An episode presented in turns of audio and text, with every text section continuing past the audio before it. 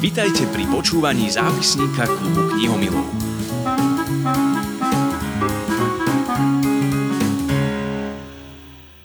Všetkým knihomilom žela príjemný deň Martina Švirlochová, našou dnešnou hostkou je spisovateľka Denisa Fulmeková. Dobrý deň aj vám. Dobrý deň. Tak na úvod v krátkosti, Denisa Fulmeková doposiaľ vydala 16 kníh. Toto je 17. Dobre počítam? Myslím si, že hej. Tiež už nepočítate? Áno, počítam, ale niekedy ma niečo tak pomýli v tom počítaní a sú aj knihy, kde mám povedzme poviedku alebo proste tých publikácií viac, len takýchto samostatných je teda 17. A je to ponuka naozaj veľmi pestrá. Od zbierky básní cez romány, či už materská, alebo topanky z papiera, cez prievodcu poverami Magická sila bylín sa môžeme prepracovať až k známym oceňovaným románom Konvália či Doktor Mráz. A Denisa bola vôbec našou prvou hostkou v klube knihomilov a vtedy pred rokom to bol Ňuňo, no a dnes prichádza s úplne inou knihou, ale ja by som tak začala možno trošku od konca, lebo v závere nášho klubu knihomilov sme sa samozrejme museli spýtať na to, čo chystáte a vy ste vtedy odpovedali tak veľmi tajúplne a dokonca si dovolím povedať, že až s obavami.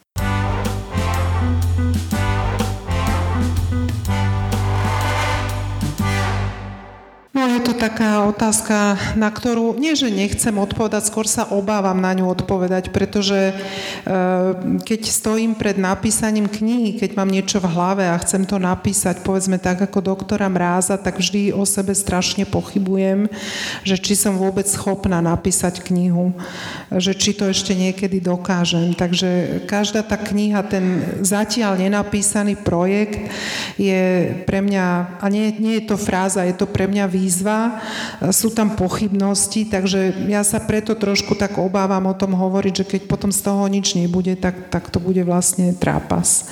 A chcela by som sa pustiť do historickej prózy, chcela by som ísť v histórii ešte ďalej než som teda zatiaľ šla do toho obdobia tej druhej svetovej vojny, ktorá, o ktorej sa mi povedzme písalo o niečo ľahšie, pretože som poznala ľudí, ktorí ju ešte zažili, alebo aj poznám ľudí, ktorí sa povedzme vtedy narodili, e, pretože ešte existuje literatúra z toho obdobia, existuje, existujú v domácnosti predmety po predkoch z toho obdobia, nejaké fotografie, kde sú tí ľudia v šatách z toho obdobia. A teraz som si vybrala obdobie raného Ehm, novoveku, takže ehm, v tej histórii pôjdem o pár storočí dozadu a to je teda podľa môjho názoru oveľa ťažšie. Aspoň zatiaľ sa mi to zdá také ťažké, že fakt pochybujem, či to vôbec dokážem.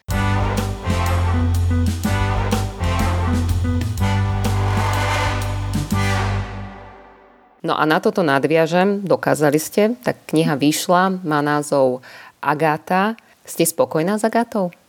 No tak to je ťažká otázka, ale v zásade áno, pretože keď už kniha odíde do tlačiarne, ja sa k nej nejak veľmi nevraciam. E, keď sú besedy, tak e, zvyknem treba prečítať kúsok z knihy, takže iba touto formou a keďže tento rok besedy neboli, tak som Agátu nečítala, iba som ju písala tento rok.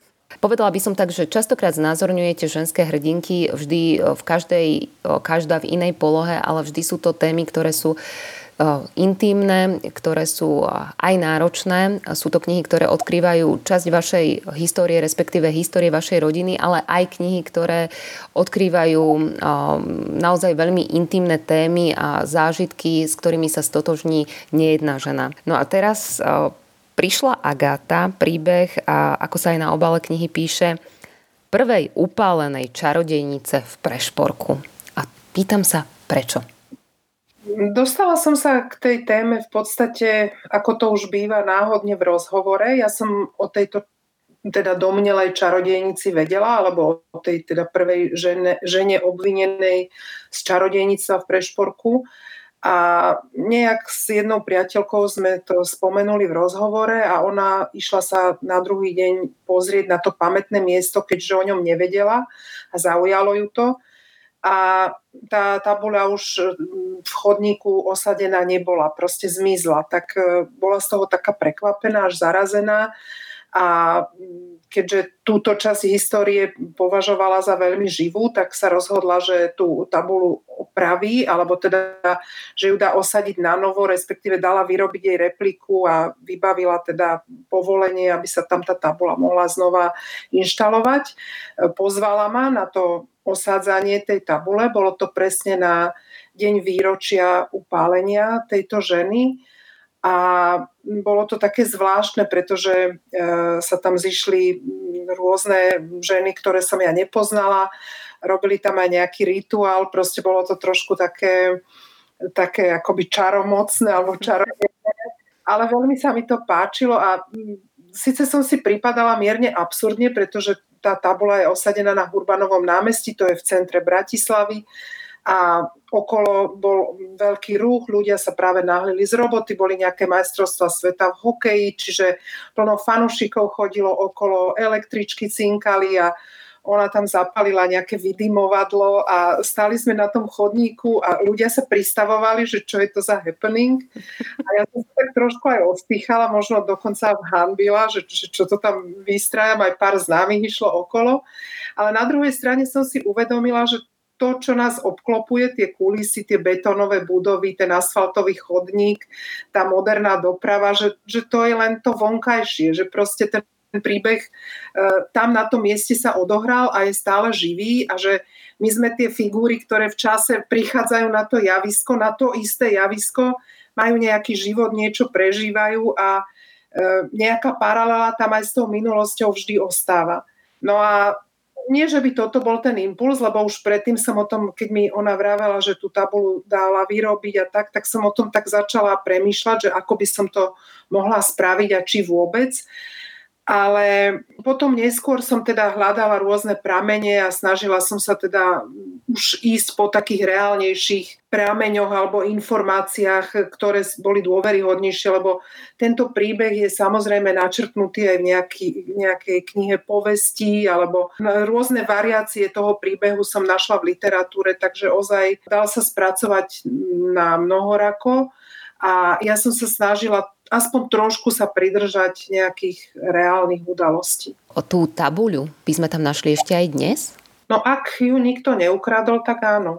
Neviem, kedy som tadiaľ išla naposledy, ale je to replika a je tam na Urbanovom námestí v mierach, ako je taká tá rožná budova, kde myslím sídli nejaká banka a smerom e, ku kostolu, ktorý je teda na Urbanovom námestí.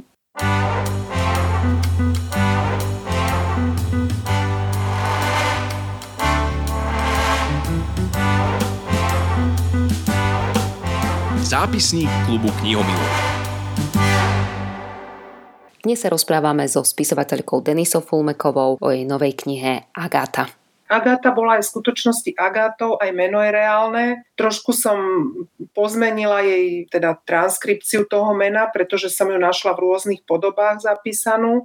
Čiže bola to Agáta Tótová Borlobášová, teda v románe to uvádzam tak, ale na tej tabuli je Agáta Tót Borlobášin a to š sa tam niekedy píše sh, ale skrátka Uhorsko v tom čase bolo mnohonárodnostné, tie jazyky sa rôzne premiešavali. Ja som e, túto stránku ako keby tej reality súdobej vynechala, čiže tam ten národnostný aspekt je úplne akoby vytesnený, čiže odohráva sa ako keby v slovenskej obci na Slovensku. Hej. Preto som to meno ako keby poslovenčila aj, aby, to, mm, aby sme to mali všetci ľahšie aj pri korektúrach, mm-hmm. ale aj pre taký komfort čitateľa. Takže je to Agata Totová Borlobášová, jej manžel sa volal Gabriel Borlobáš, podľa teda aj prameňov, aj teda neskôr som našla, ešte teda dohľadala prepis e, obžaloby a tam sa tiež nachádzajú mnohé mená, ktoré sú reálne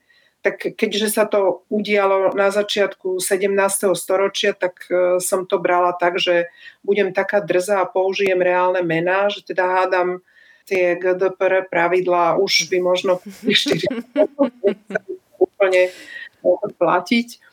Sú Ale sú to reálne mená. Hej, e, sú to reálne mená, aj to miesto, kde sa to odohráva. V tomto prípade je to obec Pišpeky alebo Pišpeky alebo Pišpeky. E, sú to dnešné podunajské biskupice. Tiež teda pochádzala odtiaľ a tá poprava sa teda konala v Prešporku. Mm-hmm. Čiže bola to prímeská obec, ktorú teda oddelovalo od Bratislavy ešte niekoľko tých e, miestnych častí. Veď napríklad aj dnes, keď idete v Bratislave do podunajských biskupic, tak je autobusová zastávka, ktorá má názov Pálenisko. Aj, aj vtedy tam bolo Pálenisko a napríklad dnešný prievoz bol reálnym prievozom, pretože e, ramena Dunaja sa vetvili Ehm, do takých až e, prstov, ktoré proste ten vodný tok zasahoval do rôznych častí Bratislavy a ten prievoz, tam bol naozaj prievoz, kde sa e, vedeli prepraviť na druhú stranu a pokračovať v ceste do, priamo do centra pre šporka. Myslím, že aj Verekňu spomínate, ak, ak dobre hovorím. Čiže lokalizáciu by sme mali, odohráva sa teda v dnes môžeme povedať v Bratislave a v širšom okolí. Ten dej a línia knihy je taká priamočiara. Všetkým nám je označuje od začiatku jasné, že čo sa s Agatou stane. Ten príbeh je ale písaný takým jazykom, ktorý musím povedať, že ma naozaj vtiahol do deja, ako keby ste boli jednou z tých miestných žien. A rozmýšľala som, očaril vás viac príbeh Agaty, lebo ja o tých čarodejniciach veľa neviem. A môžem sa to teda najskôr takto spýtať, čo všetko ste o tom, o tých procesoch s čarodejniciach vedeli, s čarodejnicami vedeli vy a prečo práve e, ten rok 1602? A hlbšie sa nedalo ísť, alebo? Začnem od konca vašej otázky, čiže rok 1602, pretože vtedy naozaj sa udiala táto poprava a krátko po nej sa udiala ešte jedna.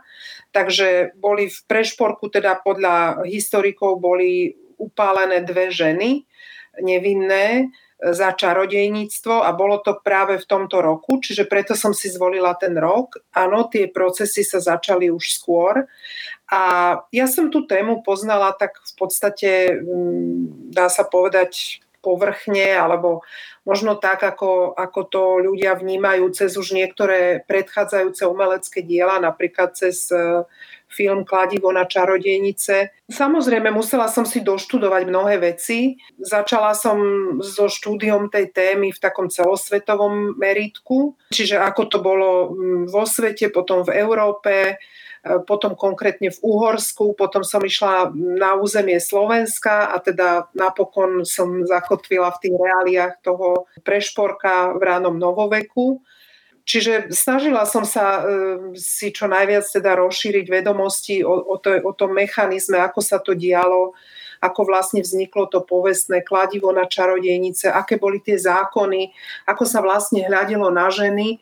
A toto je možno taká tá príťažlivá stránka toho, že tie procesy a, a mučenie a teda príťažlivá z hľadiska takej možno tej šokantnosti alebo toho, že je to z, z hľadiska písania príbehu E, také vyživuje to, tá, tá téma akože vyživuje príbeh, hej, ale e, je, cez to sa vlastne človek dozvie veľa aj o tom, aké postavenie mali vlastne ženy a ako sa do rôznych e, do rôznych spisov, ktoré mali vtedy obrovskú váhu. Teraz mám konkrétne na mysli práve ten spis Kladivo na čarodejnice, Maleus Maleficarum, ako sa tam hľadelo na ženy, ako boli obviňované, že proste sú menej cené, zvádzajú k hriechu, treba na ne hľadieť vždy ako na hriešne a vinné, čiže neplatila nejaká prezumpcia neviny.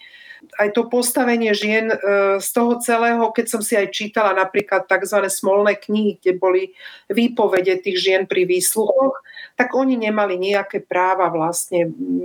Boli úplne tlačené k ústene a zase, aby som nehovorila iba o ženách, pár tých procesov bolo aj s mužmi, ale ženy boli v drvivej väčšine. Ako necítim sa ako odborníčka na túto tému. Ja som si o tom študovala v podstate krátko, hej, nejaké necelé dva roky a napísala som ten príbeh, pretože rada píšem príbehy ale aby bol dôveryhodný, musela som o tom niečo vedieť. Čiže necítim sa ako odborníčka na tú tému, to asi viac o tom, oveľa viac o tom vedia historici alebo ľudia, ktorí sa z nich, e, z historikov, tí, ktorí sa špeciálne venujú tejto problematike. ale mm, je to veľmi taká široká téma, ktorá ale dnes akoby už stratila z takej tej svojej nástojčivosti.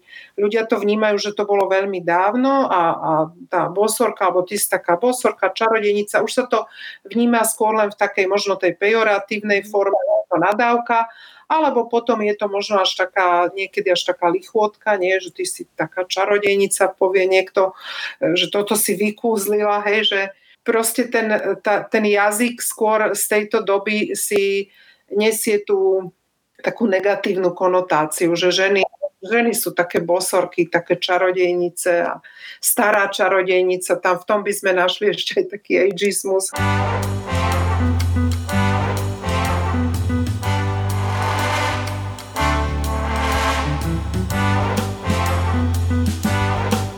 Zápisník klubu knihomilov. Dnes sa rozprávame so spisovateľkou Denisou Fulmekovou, rozprávame sa o jej knižnej novinke, o knihe Agáta. Ako aj na obale knihy píše, je to kniha o prvej upálenej čarodejnici v Prešporku. Rozprávali sme sa o tom, prečo práve táto kniha. A aj keď nás zavedie do roku 1602 a máme pocit, že je to naozaj dávna minulosť, tak tento príbeh je v mnohom stále aktuálny. Respektíve, ja sa musím priznať, že po prečítaní tejto knihy som si hovorila, no OK, stalo sa, ale nie je to len doba dávna, minulá, rok 1602. Ja som mala pocit, že ten príbeh je stále aktuálny aj v tej dnešnej dobe. Čím je aktuálny pre vás? tým mechanizmom moci, ktorý vlastne e, ako náhle sa rozhýbe, tak do toho súkolia môže zomlieť úplne nevinných ľudí, pretože stačí naozaj málo a takéto označovanie výnikov vo svojom okolí je medzi ľuďmi vždy v každej dobe veľmi populárne a na niekoho môže ten osud ako keby ukázať prstom a dostane sa do takéhoto úplne nevýdaného a nenormálneho E, súkolia, ktoré proste ho privedie nakoniec až e, ku skaze. Že tá žena vlastne stratila svoj život a bolo to len na základe nejakých e, klebiet, nejakých domnienok, toho, že povedzme nedodržiavala nejaké pravidlá toho malomešťackého života, a zároveň jej ľudia závideli, pretože mala povedzme bohatšieho manžela, aj keď ona sama žila veľmi skromne, čiže je to aj také báženie po majetku toho druhého. A s tým sa stretávame podľa mňa v dejinách úplne periodicky. Čiže je to mm, niečo také, čo je asi našej ľudskej povahe vlastné a možno pomenovávať to a a vedieť, že, to, že sa do takéto situácie môžeme dostať je dobré najmä preto, aby sme takéto, takýmto situáciám sa vyhýbali. Preto som sa aj pýtala, prečo konkrétne Agata. Tu nejde o to, že teraz vy chcete spracovať nejakú literatúru faktu a pozrieť sa na dejiny čarodejníctva na Slovensku alebo na prvú upálenú bosorku v Prešporku. Agata môže byť pokojne takým symbolom nielen tej minulej doby tá, až takú ambíciu som nemala, aby som nejak pokryla t- túto problematiku, že ako sa to celé dialo v Prešporku alebo celé, teda v celom Uhorsku. Ja mám rada príbehy. Ja si myslím, že príbehy majú aj takú liečivú silu, aj, aj edukatívnu silu, že mnohokrát, a to mi povedali e, samotní historici ešte, keď som písala tie predchádzajúce knihy Konvaliu alebo doktora Mráza, že častokrát sa cez nejaký konkrétny príbeh čitateľ vie viac stotožniť s nejakými dejnými udalosťami alebo s emóciami, ktoré ich sprevádzali ako keď e, historik do knihy uvedie len ako keby suché čísla, že sa drží len faktov, uvádza čísla, toľko bolo obetí, toľko bolo obvinených, toľko bolo odsúdených. E, skrátka, ja verím v príbeh a, a preto sa mi tento jeden príbeh zdal hoden vyrozprávania. Vy sa do tej histórie rada vraciate, ale čo je určite iné v porovnaní s tými predchádzajúcimi knihami, toto je kniha, kde už ste priamých pamätníkov nezažili. Aj keď neviem, čo je ťažšie napísať, lebo zase písať knihy o období arizácie alebo knihu, ktorá je o, kaza- o zakázanej láske Rudolfa Dilonga je tiež určite svojím spôsobom veľmi náročné, nehovoriac o tom, že to bol pre vás aj taký veľmi intimný o, príbeh a intimná téma. O, aké to bolo písať vôbec o, do, alebo vrátiť sa do obdobia, kde už tí pamätníci nežijú a musíte vychádzať len z literatúry. Je aj tej literatúry dosť? Bolo z čoho vychádzať?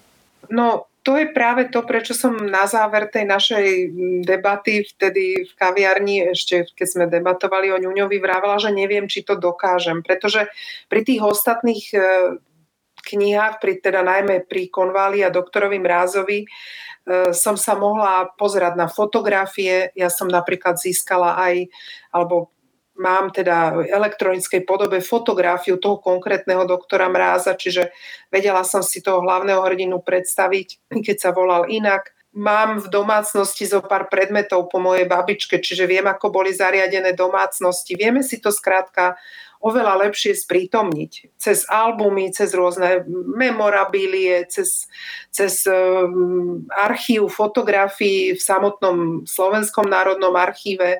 Je to skrátka iné.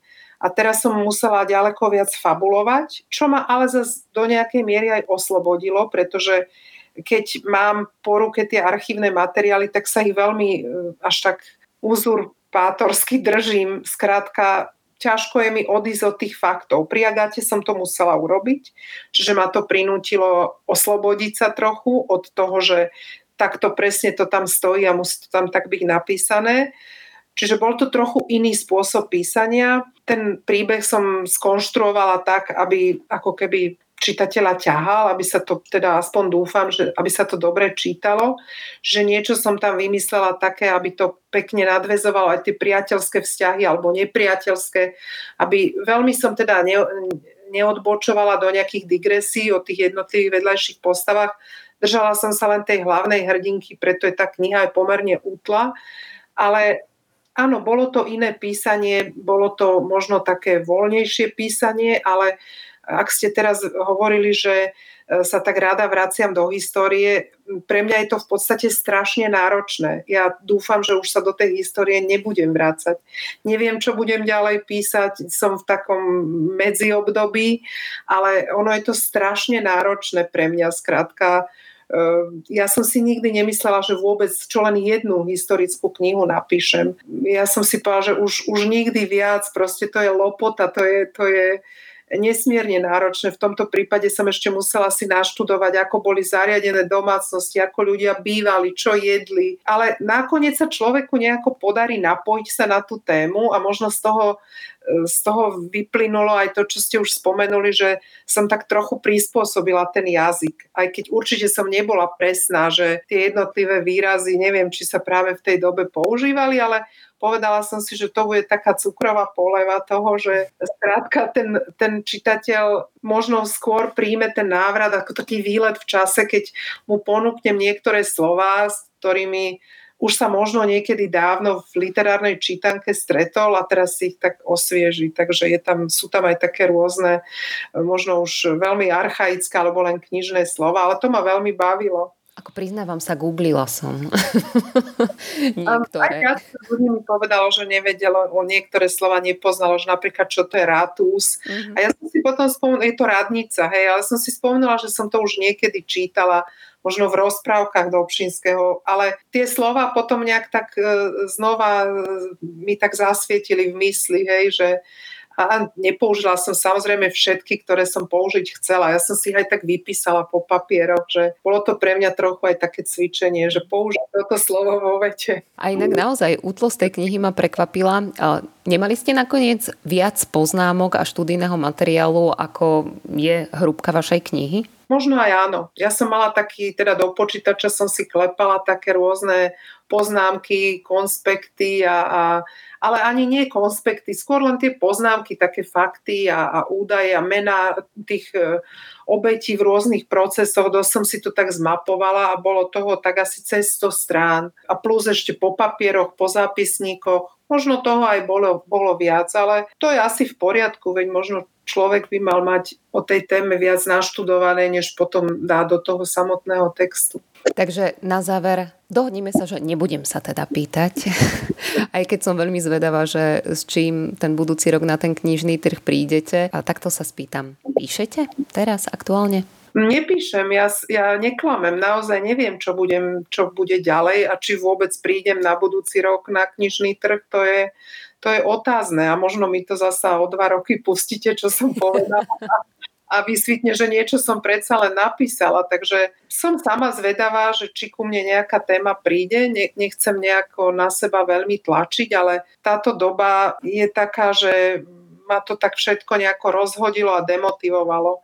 Lebo hoci ja som zvyknutá na také karanténne živobytie, že sedím doma pri počítači a píšem, ale rada vychádzam z tej ulity medzi ľudí a, a nejak sa socializujem a teraz je to ťažké a ťažko sa mi niečo, vôbec sa mi ťažko uvažuje o nejakom novom texte. Mm-hmm. Som v takom medzičasi. Môžeme si asi spoločne zaželať teda, nech ten budúci rok prežijeme najmä v pokoji a v zdraví, či už s písaním alebo bez písania. Najmä nech ste zdravá, šťastná, spokojná a rovnako všetci ľudia vo vašom okolí. Rozprávali sme sa so spisovateľkou Denisou Fulmekovou o jej aktuálne najnovšej knihe, ktorá má názov Agata. Ďakujem veľmi pekne a želám všetko dobré aj v novom roku. Ďakujem veľmi pekne, ja tiež.